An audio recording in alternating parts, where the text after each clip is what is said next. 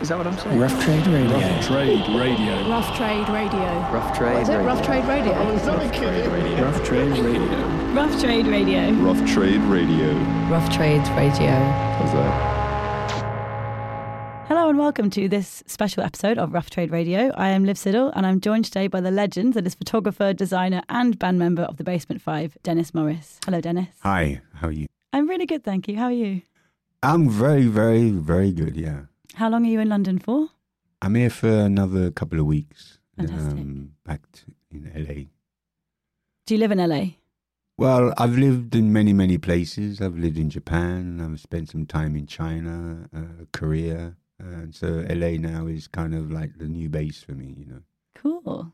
Is it nice to be back in London, though? I suppose it's like an old stomping ground for you. London is cool. You know, it's um, it's nice to come back. You know, um, and then to deal with all the antagonism when you get back. Exactly. Um, so, for those people listening who are not aware of the insane amount of things you've crammed into your whole life, um, I suppose I'll give a kind of bit of a background on on what you've done, which is quite difficult because there is so much. But I suppose it all starts back in 1974 when yeah, you were a teenager and you met Bob Marley. And that's right. The infamous story. Yeah. Um, excuse me. What happened was Bob was coming over to do his first tour of England, and I'd read it because I was very much into music as, as well as photography at the time. And um, so I read in the NME, I think it was that um, he was coming to do his first tour of England, and uh, he was in to play at a club called the Speakeasy Club in Great uh, Margaret Street. So I went down there and waited and waited and waited, and uh, eventually turned up, and I said to him, "Can I take your picture?" And He said, "Yeah, man, come in." So um, I went inside the club. They were doing their sound check and stuff, and between breaks, and he would ask me what it was like to be a young black kid in England, and I was asking him, well, you know, what Jamaica was like, uh, and he really talked to me and uh, told me about the tour, and he asked me if I'd like to come along. So I said, yeah. So next morning, I packed my bags as if I was going to do sports, and uh, went to the hotel and uh, jumped in a van. In those days, there's no tour bus; it was a transit van. There's a very famous image of from that where Bobby's looking back at me, and, and I'm in s- sort of row of seats behind him, and he looked back at me and said, "You ready, Dennis?" I went, "Yeah, man." oh my God, that is cool. How old were uh, you? Uh, I was around sixteen. Yeah. So, were you allowed, like, what, you know, were you allowed to just go on tour? I mean, well, I had a sort of funny upbringing as such. Um, I never knew my father. Um, came to England with my mother very young. Uh, grew up in England, and um, and so I was kind of a bit of a wild thing, really. Um, but I found myself through photography. Um, I, jo- I joined a local choir, uh, St Mark's in Dalston. And uh, funny enough, the, the patron of the church was a man called Donald Patterson, who was an inventor of photographic equipment. And uh, oh, wow. and he got involved with the church. And uh, one of the things he did was he created a photographic club for the choir boys. And when I was nine, I walked into the darkroom and saw one of the older boys doing a print. And I looked over his shoulder. He took a piece of paper, put on what I, I didn't know at the time was called an enlarger. Light came on. I saw the image on the paper, counted for a few seconds, switched the light off, picked the paper up, put it into this dish. So I didn't know what it was, rocked it, and this image appeared. And I just thought, wow, this is this is for me magic. It's funny, isn't it? I think a lot of photographers say that their first step into the darkroom was something that kind of cemented their career from that moment onwards because something about it just a, um, attracts some yeah. people and they feel a very powerful mm. sensation when they go in there. Well, it's a magical process because you know you got this camera in your hand and you take the uh, picture. And for me, the next stage after that was when I learned how to develop the film, and that was again magical. But then when you take to the next stage, you know, when you print an image and stuff like that, that's like the proof and the pudding, like because you know what you've got eventually is what you saw, as they say in photography, with the third eye. You know, proof. You hold it in your hand. You know, and it's it's, it's just incredible. That's you know? so magic, Yeah. isn't it? What kind of camera did you have when you went to go and photograph Bob Marley in the speakeasy? Well, I was very fortunate. Uh, Mr. Patterson um, really took to me, and um, he was a master photographer, but he came from a background of reportage. And uh, so he, he'd always loan me his Leicas. So I was very spoilt, you know. So I was using Leicas from a very young You age. had a Leica. I Yeah. dream of having a Leica. Yeah, you know. But it, it's it's an awful camera to use doing live gigs. Yeah, It that- really, it, it really is. But I mastered it. I really mastered it. I yeah, those that can master it, it's Yeah. amazing for. Yeah, because of the focusing system, Mm. you know, it's um, rangefinder focusing Mm. system. So it's like you get a double image, you've got to put the two images together. It's you know. hard to do it quickly to Very, get a very Mm. yeah. Which I suppose with music photography, you have to. Yeah. Yeah, a lot of things are moving around. People are. Yeah, you know, but I mastered it though. I really got a. Eventually, I had a technique where I just would and you know, That's great. Yeah, Um, I mean, there's just so many things we can we can talk about. I suppose. Okay, so you went on to Hmm. um, photograph Bob Marley on his tour for the next seven years. Um, you're right up to his passing. Yeah, right up until until he died. Yeah.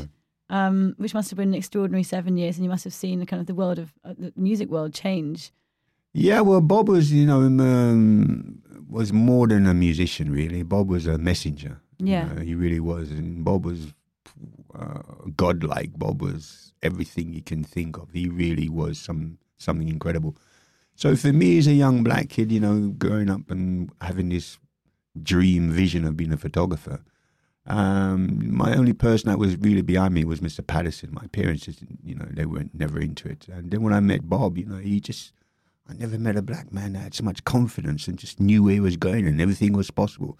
And he told me, you can do it, you know, Dennis. Don't let- They're, they're going to tell you you can't do it, you know, and, but you can, you know. And, and I just soaked it all up. I just soaked it all up. And it just, you know, it just stayed with me right through, you know. Was he like that with a lot of people? Would he often find the goodness in people and then bring it out and encourage them to continue something that they were passionate about?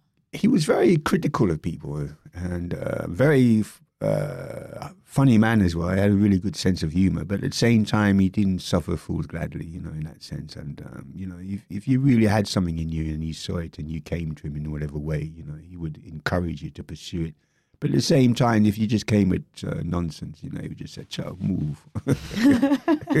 You And in terms of him being a subject to photograph, um, was he happy in front of the camera? He seems to have been. Well, I think the thing with between Bob and I was that um, he was, I think, the first Jamaican musician that really understood the power of imagery. Mm. And so, from that first tour when I went with him, and another one of the famous shots from that was the one with the with the big spliff. Yeah, the most famous picture of Yeah. him ever. yeah Teenage uh, boy's bedrooms picture. Yeah, you know.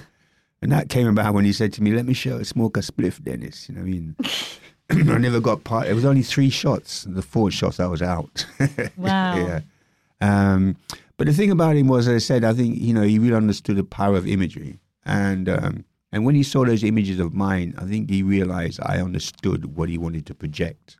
Got it. So that's how then became a kind of uh, relationship in that sense because we never actually ever took any images in a photo studio. Everything was al always done on the road, in a hotel room, in a house where we were staying in Jamaica, wherever it may be. And what it was was, excuse me, we'd be like um, talking together, you know, smoking, whatever it may be. And then I would see something, and I would just take the camera and just take it and then just put it down. Simple as that. You know, there's like images where one way he's like pulling his locks in there. Again, we were just talking. He said, "Sure, Dennis, let me show you how to be free, man." He just jumped up, just you know. And for me, it was just. But you see, the thing was, I couldn't say to him, "I missed it, Bob. Can we do it again?" He would say, No. "Sure, man, move." you know I mean? I had to be ready. Everybody had to be ready. When you were with Bob, you had to be ready. Man had to be, as they said, conscious, and that's how it was. You know. That's fascinating. What conscious? Conscious in what way? Conscious of your surroundings, conscious of where the conversation that you're talking about, the con- Right. So being where- alert. Yeah, what it would lead to. So for me as a, as a photographer, it was like you know when we were talking, whatever was going on, I knew I was had to be aware that it was going to lead to something. So I would, I would prepare myself so that when it came, I got the shot. As I said, sometimes three, four frames, and that was it. Incredible. Um, we're going to have to sort of move through the rest of your career now quite quickly. Um, so then Bob Marley, um, obviously, very sadly passed away uh, at a young age, and then you went on to spend a year documenting the Sex Pistols, which was a bit of a change of scenery. Um, Yeah. Well, I can't imagine what that must have been like. How, how did that come about? How did that kind of career change? Well, basically, it was a beautiful thing that really happened because um, punk came, uh, the rise of punk, um, really uh, at the same time as the rise of Bob Marley, in that sense.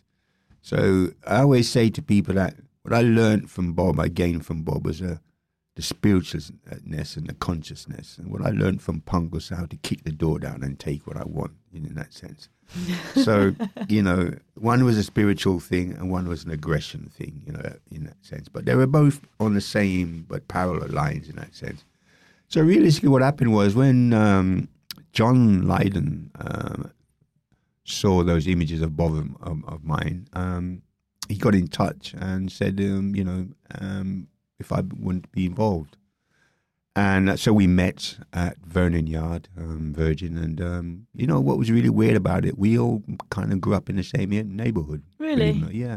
John was in Finsbury Park. I was in Hackney Dalston, but he used to go to Hackney Technical College, which was in my hood. No way. Yeah. And we all used to sort of go to the same kind of blues parties, you know, like people like Wobble, Jah Wobble was, Yeah. uh, you know, and uh, but it was kind of thing, you know. Sometimes you find that you might meet somebody X years later, and you find, oh, I didn't realize. Yeah, I used to go there, yeah, yeah. and it was like one of those kind of scenarios. So in- instantly we clicked, you know. And then was it the similar thing in terms of you, rather than going to studios, you were just kind of following the band around and just being invited Yeah. on the tours and that kind of thing? Yeah, because again, that comes from that um, influence of um, Mr. Patterson of reportage, which is basically, um, you know, it's a it's a studies of the human psyche in that sense. So realistically, you know, you have to read situations and prepare yourself for it in that sense, and that's how it was with me with the Sex Pistols. Nothing was ever done in a in a photo studio. Everything was just done on the road. All the chaos, everything. You know, I mean, there was some madness. There was a, great, a famous shot of Sid's um, um, hotel room in Coventry one night. He went absolutely berserk. He completely wrecked the room. You know, and I was, my room was next door to his, and I just heard all this commotion going on, and everything being smashed and broken. Then he went quiet. And I got up, picked my camera up, pushed the door, and walked in. It was like a, a direct hit with a bomb. You know, and it was incredible. And even a shot of him when he was smoking. You know, again, what we were trying to do there was trying to get him off the um, H. You know, because he was really heavily into it. Yeah. So he said, like, you know, try smoking in that sense. But he couldn't smoke. He hated smoking. Really? Yeah, yeah. Hated smoking. And uh, but that's what game become quite an iconic shot. And the funny thing about that shot is um, there's lots of bootleg posters around which says uh, Chelsea Hotel. It was never taken at the Chelsea Hotel. People just want it to be in there, don't they? yeah, it was taken in a hotel in Penzance. But Really? Yeah, yeah. yeah. in Penzance. Penzance, yeah. Oh God, I can't imagine what the hotel owner must have thought after that. Um, so yeah, I mean that must have been an incredible time. I kind of realised maybe we should start playing some music. Um, I don't know which artist to go for. Maybe we could, um, after that, maybe we could play a Sex Pistols song if you like. If you're into their music, are you into their music? Oh, of course, yeah, yeah, yeah. Fantastic. Well, I'm glad. yeah. um, is there any song in particular that you hear now and it reminds you of of that time being with the band and of the Sex Pistols or Mm-hmm. anybody in particular? oh well anyone in their sort of scene I suppose Um, no, I mean, Pistols um, for me, the music is, um, you know, is, is never dated in any shape or form. I think a, tr- a track like a song like "Pretty Vacant," I think is pretty pretty relevant today. You know. Yeah. sense, yeah. Let's play it now do you want to introduce it Here we go. Pretty vacant. You're so pretty. I'm so pretty. Vacant.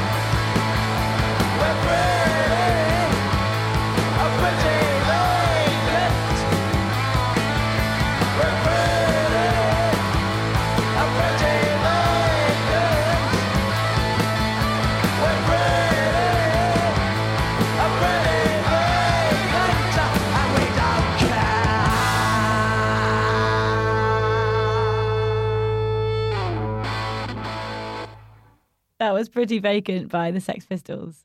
That was a really good intro. Thank you for doing that. Thank you. um, okay, so God, we've got a lot to get through here. Obviously, um, you then, after your year spent documenting the Sex Pistols, you went on to become, after you've been a photographer, become a designer instead.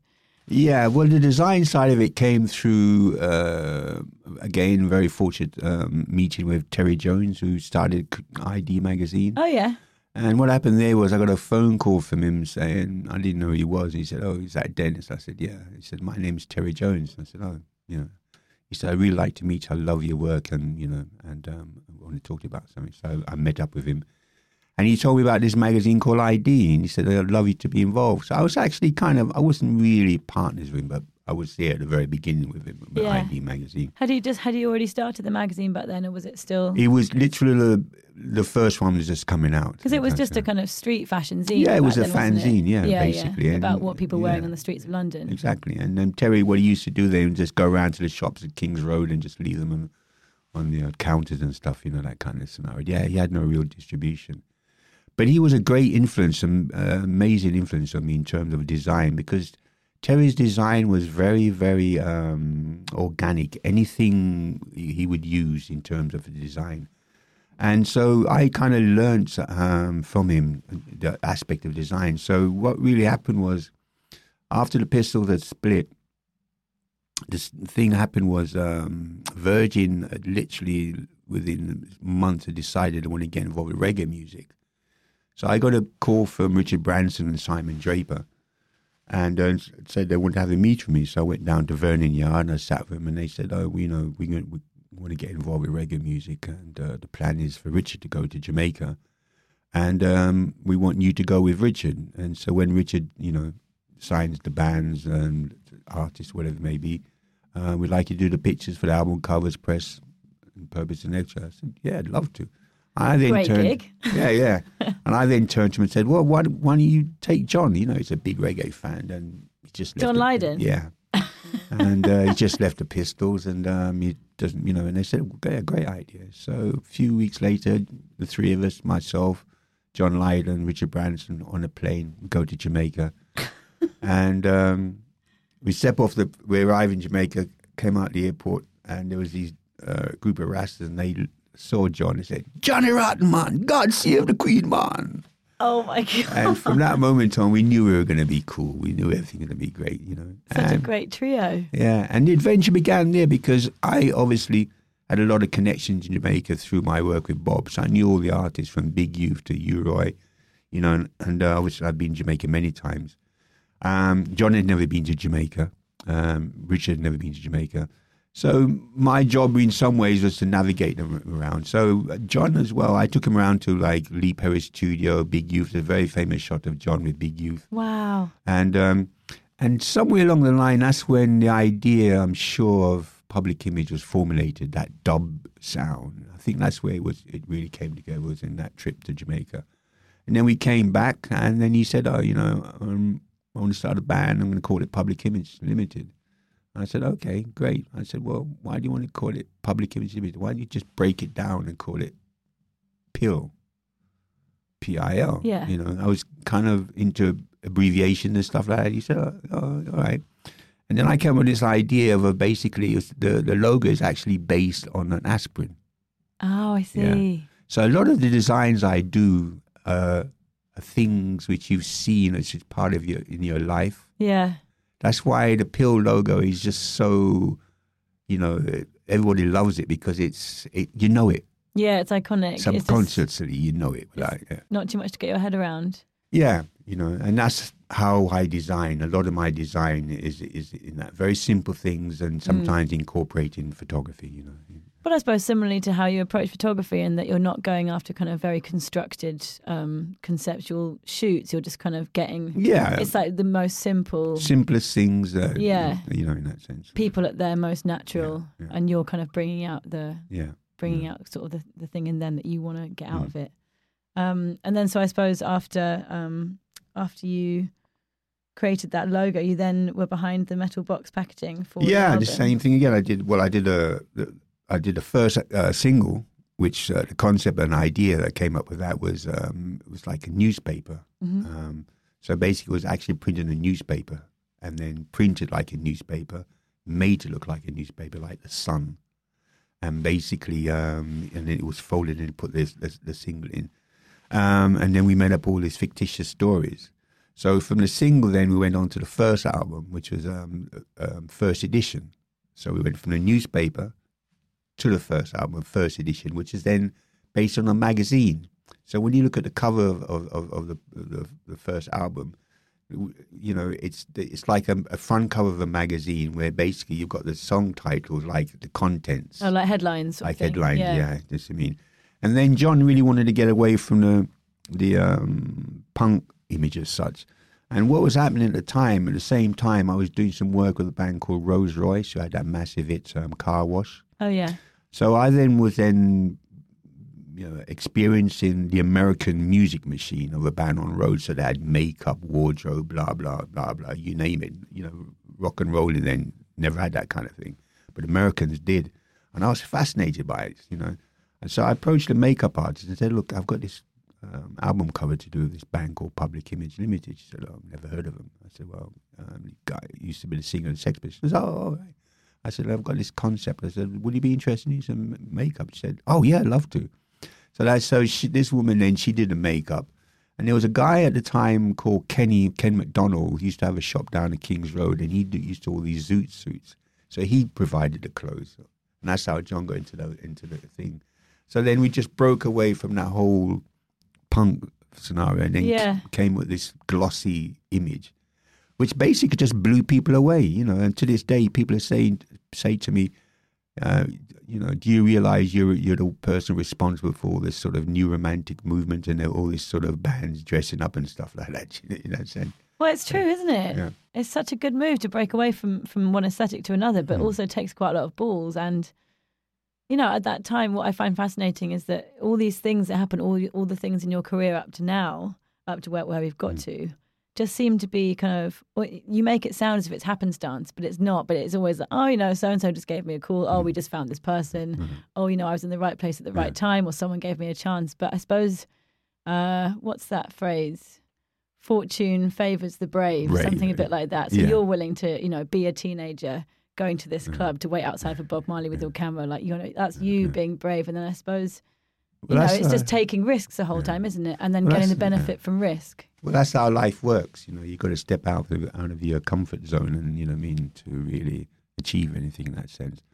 So I've always had that kind of um, wandering spirit vibe about me. You know, always searching, always looking for things. So, for instance, after that first album, which basically just blew everyone away because no one was expecting that, and then came the second album, which is Metal Box. And again, with the conversation with John, he said, "I want to call this album Metal Box." I said, "Ah," and as he said that, I said, "Oh." Something clicked in my head. And I remembered in my secondary school, every day going to school every morning, across the road from my secondary school was this factory called the Metal Box Factory. and I never knew what they did. So I thought, you know what, I'm going to check it out. So I went down there and I walked in. And lo and behold, they made, they made film canisters, which turned out to be the exact size of the vinyl. No way. So I said to him, how much will it cost per, they gave me a price. I said, how much will it cost to emboss the logo on top? They gave me a price. I went to see Virgin, told them, they said, you, you know, I said, no way you can do that. Metal box, you crazy? And I gave them the, the cost and stuff. They said, oh, okay, well, we can do like a limited edition then. Yeah. And so the metal box was born. Incredible. How Very many were made? I'm not quite sure. I think there's rumors, um, I think about 20,000. That's still quite a lot, isn't it? Yeah, but I think there's a lot of bootlegs around, and people always come to me. Yeah. Like, the- the thing about it is this: anyone, people come to me and say, "Oh, I've got a metal box," you know. And the thing about it is, it's all shiny, shiny. Oh, It's a fake because the real ones they oxidize and they go all rusty. oh, really? That's how you can tell if it's a, if it's an original what? Because it's kind of rusty and it's, it's got uh, it's yeah. yeah.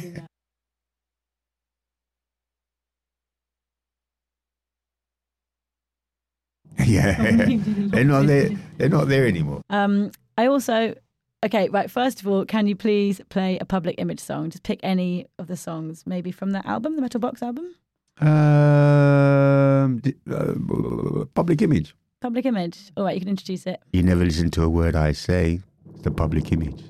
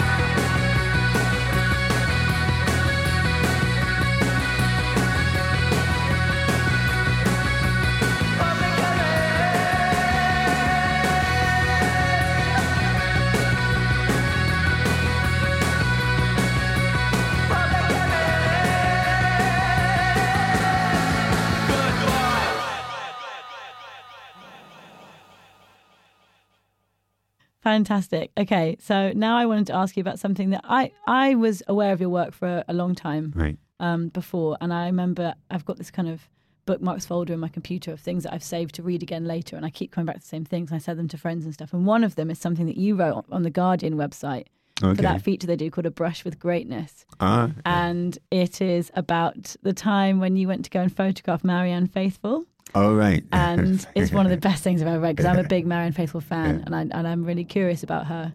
Uh, I'm going to read out a little bit because you basically went to go and do a photo shoot for the front of her album cover when you were the art was it art director Island I was the art director Island, yeah. art director. And I'm going to read out a bit now, which I've got here, which hopefully won't make you cringe too much by me doing this. Um, so you went out to a pub together, and then after a few more drinks, she asked to go to an Italian restaurant. We found a run of the mill place, and she ordered tons of food, pretty much everything on the menu. The table was covered in plates, but it soon became obvious she wasn't going to eat any of it. For a while, I pretended not to notice. Then, quietly, she got up and turned the table over. I told the waiters I'd pay for everything and we left. Marianne found it very funny. I think she knew the importance of the album and its image. She was sussing me out, trying to get us to a place where she knew something electric could happen. Now, I, I've saved that whole article Okay. because of that line about Marianne as an artist trying to kind of put you on edge and Mm. make things very like sexual and electric so that a good portrait will come out of the shoot that would yeah, follow. Yeah. And that is just so fascinating. I love how she's almost kind of secretly collaborating with you to make the image that she wants. And you did get an incredible image. It's her sitting on the leather armchair, Right. Yeah. smoking a cigarette. Yeah. Incredible. Yeah, I mean, I mean, uh, the the whole trip was, um, you know, to get to that point was um, was incredible because one of the things happened, which um, when we left the studio when she first arrived, she first said to me, Do you know who I am? I said, Well, yeah, of course. She said, You know, this will be the making of you. And I said, Yeah. And then, All she, right. and then she said, Oh, I must have a drink. So we left the studio, went to a pub in Notting Hill, and where the studio was just nearby. And as we walked in, it was really fun. She said, on top of her voice, she said, I'm not some cheap hook, you know, it's going to cost you at least £200. And the guy behind the bar went, Yeah, you're right, mate. Well done. So it was all a test, really. And by the time we got back to the studio, uh, we had lots of drinks, and, you know, a whole thing and stuff. But one of the things that I'm trying to get at is that this, the way I work, I would say that if I was an actor, I would be be seen like as a method actor. So with Marion, I had to get into her world. You know, I mean, she drank a lot, she did a lot of drugs and stuff like that. But um, and um, we were just absolutely wrecked. But I knew what I wanted, so I prepared everything, and all it was was just this one leather armchair. That's all it was, and three lights. That's all it was. And again, the way I worked at it is just like in a reportage way. She sat on a sofa, uh, armchair, and uh, we talked and we joked and we did, you know, whatever, whatever, whatever, whatever, whatever. And then basically, at some point now, that shot when he came to it, she just basically was just sweeping her hair back with a cigarette in her hand, and then she went, and it's only one frame because it was No it was gone, one frame.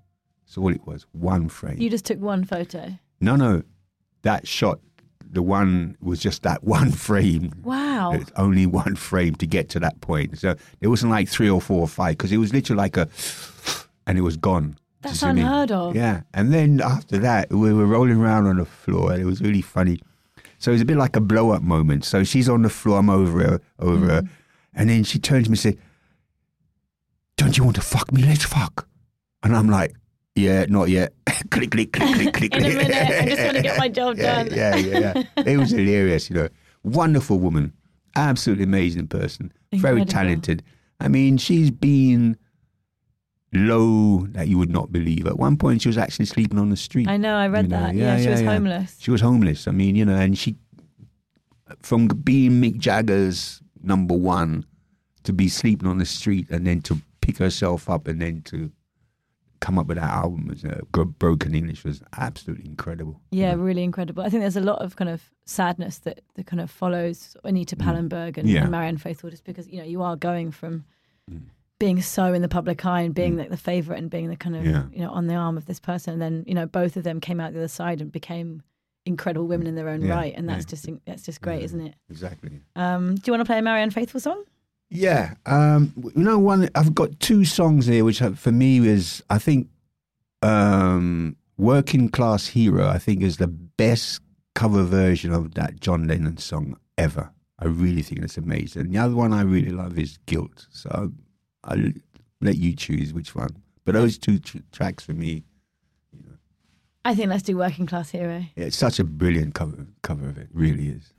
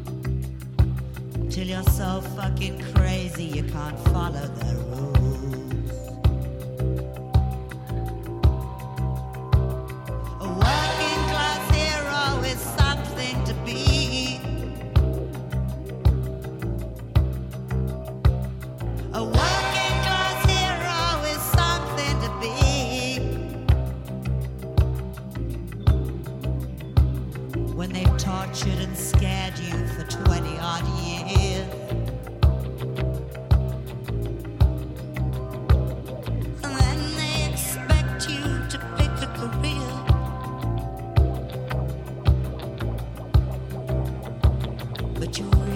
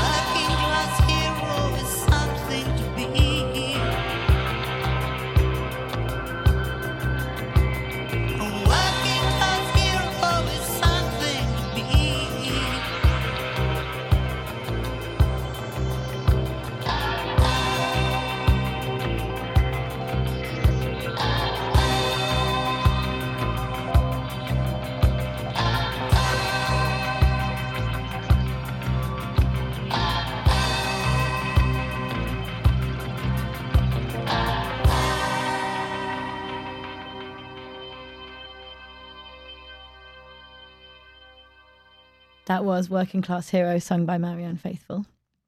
Um, okay, now look, we have to get onto, onto actual business. Talked a lot about, lot about your photography um, and all the people that you've met. And I suppose during that time, um, the Basement Five came about. And this is why we're, we're doing this interview, is because um, the reissue of the Basement Five album is coming out uh, this September, September, September, that's 29th. Um, so I wanted you to tell me and the listeners about how the Basement Five formed. Wow. The Basement Five, how that was formed. Well, basically, Did I just say five or four?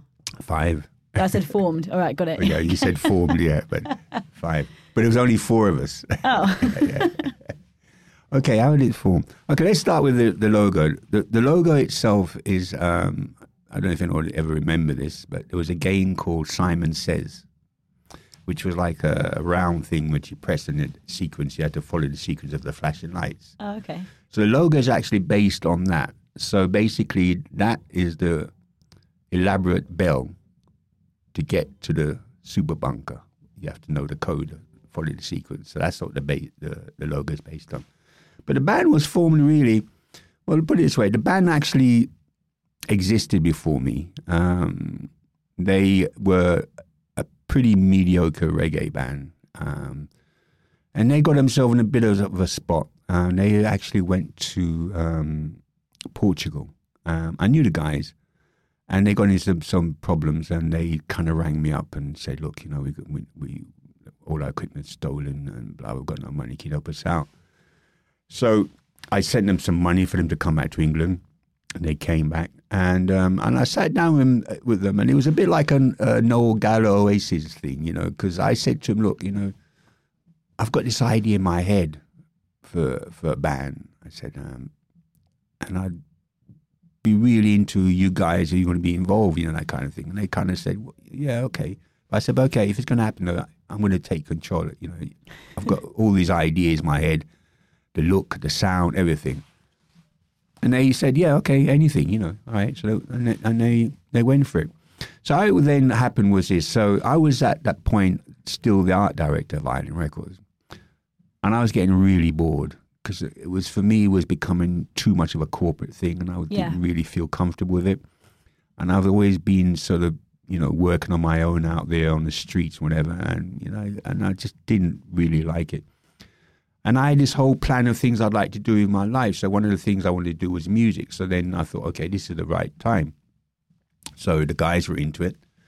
So what I did was it was really funny. Um, I had this idea, so I went out shopping. I bought a load of. I went to Laurence Corner, which was this uh, uh, secondhand shop in uh, uh, Euston, Yeah. where all the punks used to go buy clothes and stuff.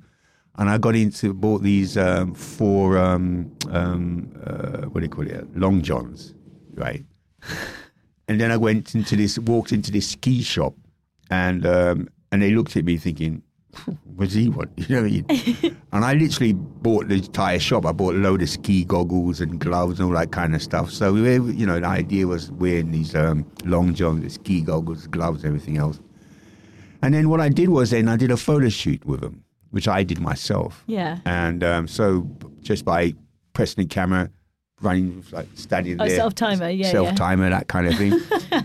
and then did a prints. And then I had a meeting with Chris Blackwell.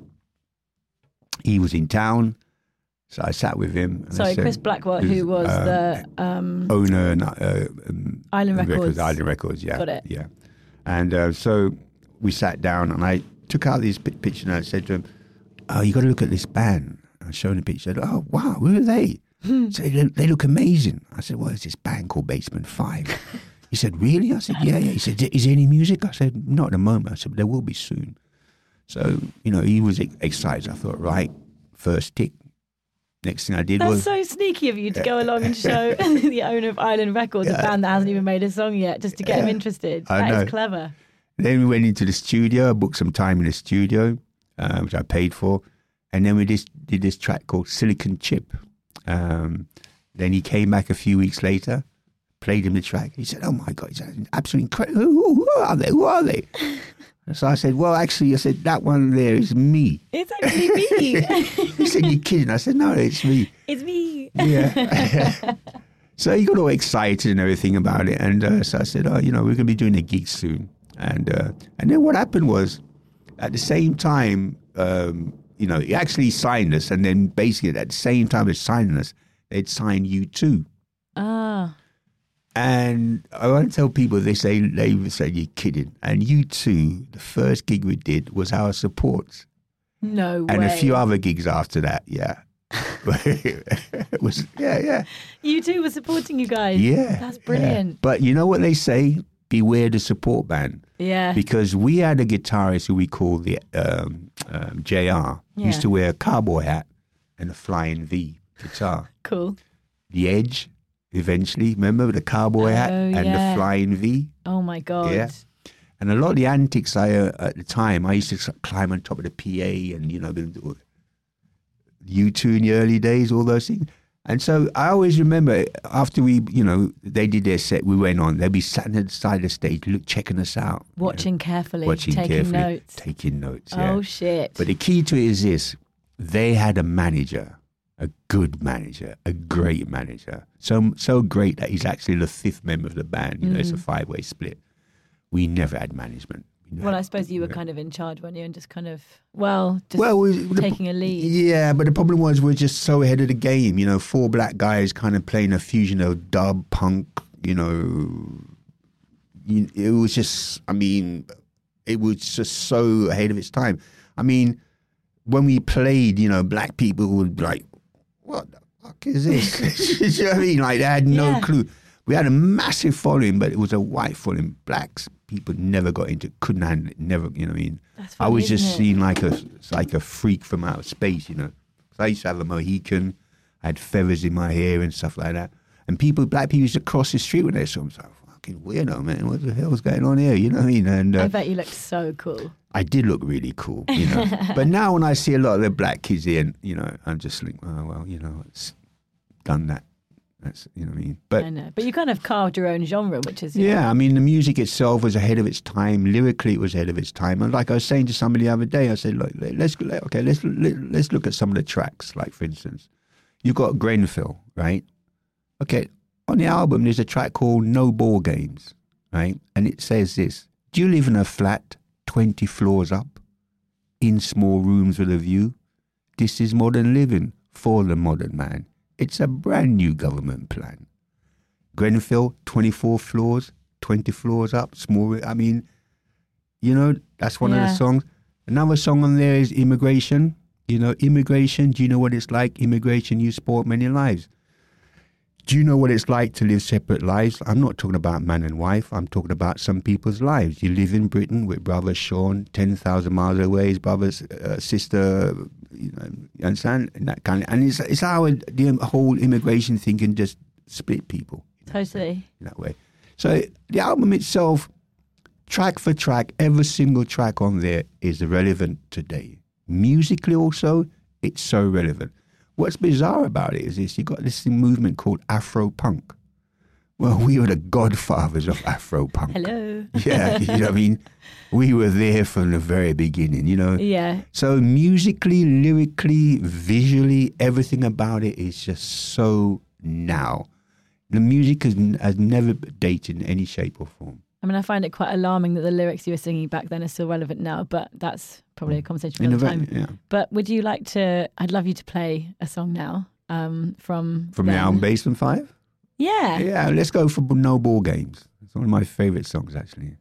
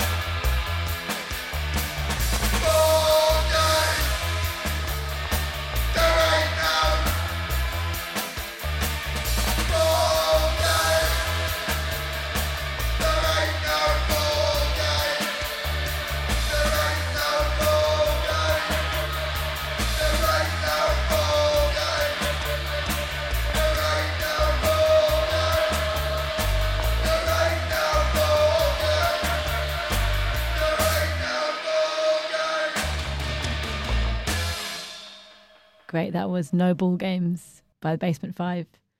Um, so, I mean, as it's a reissue, it's kind of, everyone's really excited about this reissue. The Basement Five coming back into our lives. It's relevant. The lyrics fit. The sound fits. Who who do you want to be listening to this now? Everybody. you know, Everyone. everyone. I think it's one of those things where, as I said, it's timeless. hmm um, musically, lyrically. You can't date it. And I think so many people missed it. Um, I remember one review when it first came out, uh, they said it was as subtle as a brick. you know. That's good. Um, but the problem or the truth and reality is, is that uh, lyrically at the time, in fact, somebody actually pointed out to me, they said, you know, the problem was for, for, for, for the band at the time was that lyrically it was in the 80s and everybody in the 80s was just so busy shoving money in their pockets. Mm. They were never really checking out what was going on socially and politically in that sense. Now, everybody is becoming very, very social aware and Yeah. politically aware. You know, a lot of young people are becoming very, very socially aware and politically aware um, in that sense. And with all these things that's going on from Grenfell to whatever it may be, you know, the wars in, you know, in Iraq, Syria, all these things, you know. I mean, like, for instance, um, uh, there's another track on the album called um, Last White Christmas. Last White Christmas was in 79, plenty of changes inside. Peanut president can't play chess, that's why America's in check.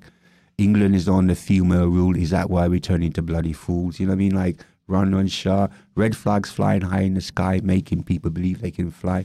I mean, everything again which is going on, you know, politically was said then. Yeah. You know, um, it, it, it's it's incredible. It's the perfect time for it to come back. perfect timing. Perfect, perfect timing. Has know. it been emotional for you personally to revisit this music, and does it make you feel nostalgic for, for when you know, when all that was first being recorded and for how you were then? Um, just makes me feel proud um, that you know um, that I've done something on that, in, in, in, in that way, which is still standing the, test of time. It's like my photography, you know, all my images stand the test of time, you know, from the Bob Marley's Sex Pistols, you know, and I've worked from every genre of music, from from from reggae, Bob Marley, punk, right through to Radiohead. I worked with um, Oasis. I did a first tour with them in Japan uh, Goldie, drum and bass. You know, I worked at every single genre of music. But the key to, I mean, even like the Stone Roses. You know, the first show the Stone Roses ever did, I put them on. Really? Yeah, first show they did in London, I put them on. See, this know. is what I mean about your career. It's impossible. You just like bring something like that out. You know, you've just made such a mark on music. So, you You've know- just done everything. you know, I've touched everything. Yeah. And- but the beauty of it for me, as I see it myself, is this: that everything I've ever touched has always been something very, very special. Because you know, I'm one of these um, artists who basically, a lot of photographers did pictures of the Sex Pistols or Bob Marley, but my images are the ones that stand above everything else. Yeah, so you know. true. Same with the Sex Pistols. They become iconic. Yeah, same with o- o- Oasis, same with Radiohead, same with um, oh, you know, you name it, Goldie. You know, I think that's just testament to how an artist's character is much more influential on how their photos or whatever come out than it is Mm. about skill or about equipment. I mean, Yeah. if, you've got it inside you that you are a interesting person who is fueled by a desire to Mm. make stuff, you're going to make interesting things. And I think you've you've got that. You're passionate, and you you've, you went out to go and do something Mm, when you. you. really only had Mm. a camera at the age of sixteen. yeah, you know, it- from a few lessons. And you know, you just people obviously want to be around you and they want to they want you to, to be there to document it because they know you can see things that maybe Yeah. they know how they want to be seen and that you can capture Yeah. that something like that.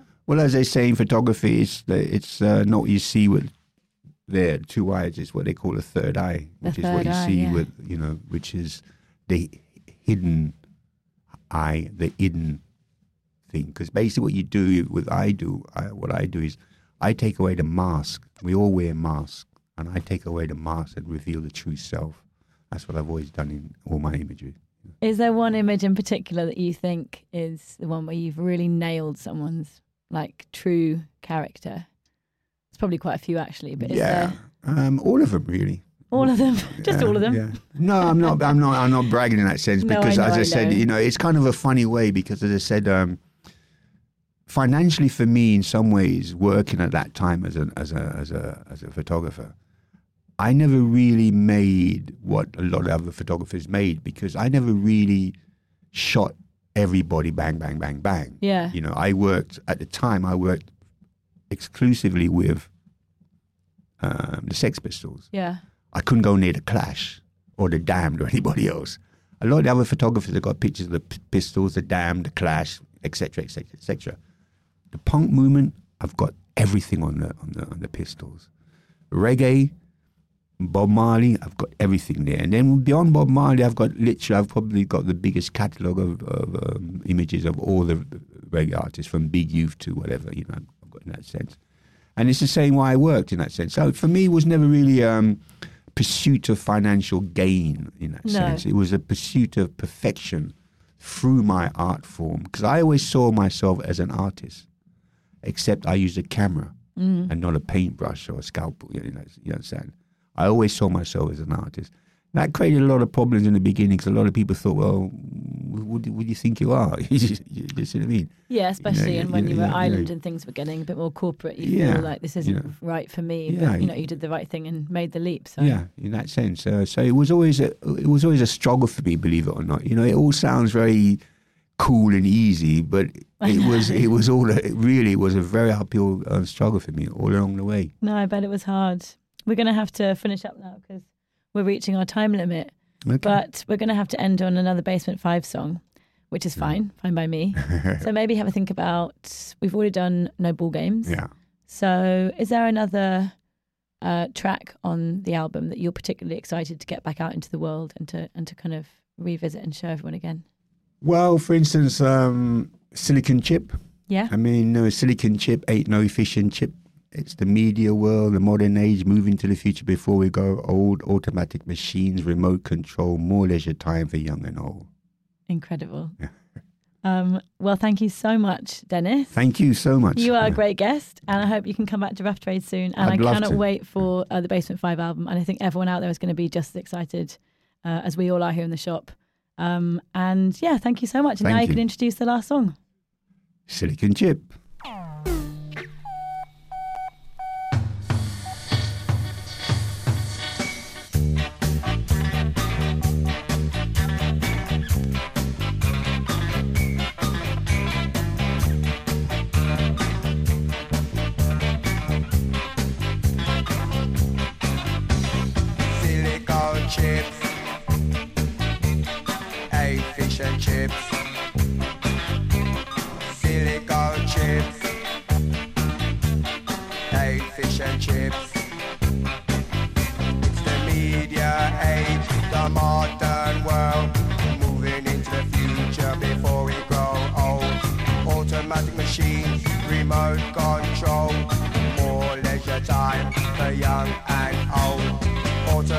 Machines, remote control to get better control.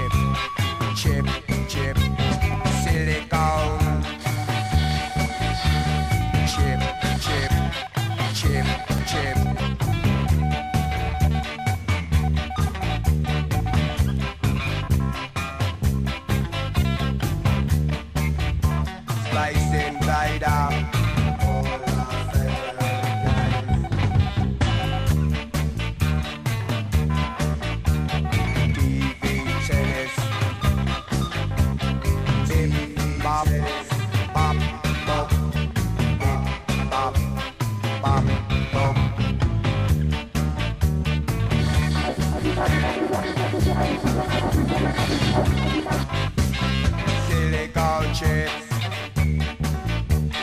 like fish and chips, oh, all silico chips,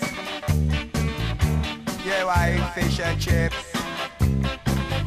It's a brave new world, don't be afraid. Plenty of time for you to play with your kids.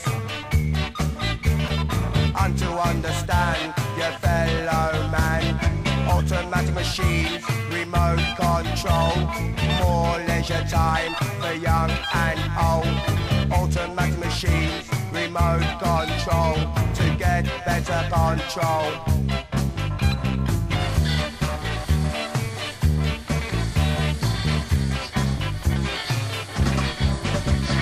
silicone chips. Egg and chips. Oh, chips. You ate fish and chips. Rough Trade Radio.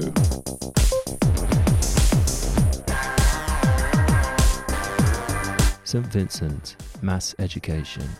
Available in store and online at roughtrade.com. In Los Ageless, the winter never comes.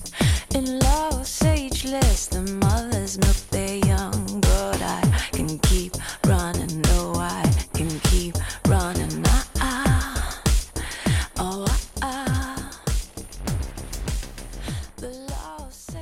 Reviews and subscriptions help to support what we do, so if you like what you hear, then please rate us on iTunes.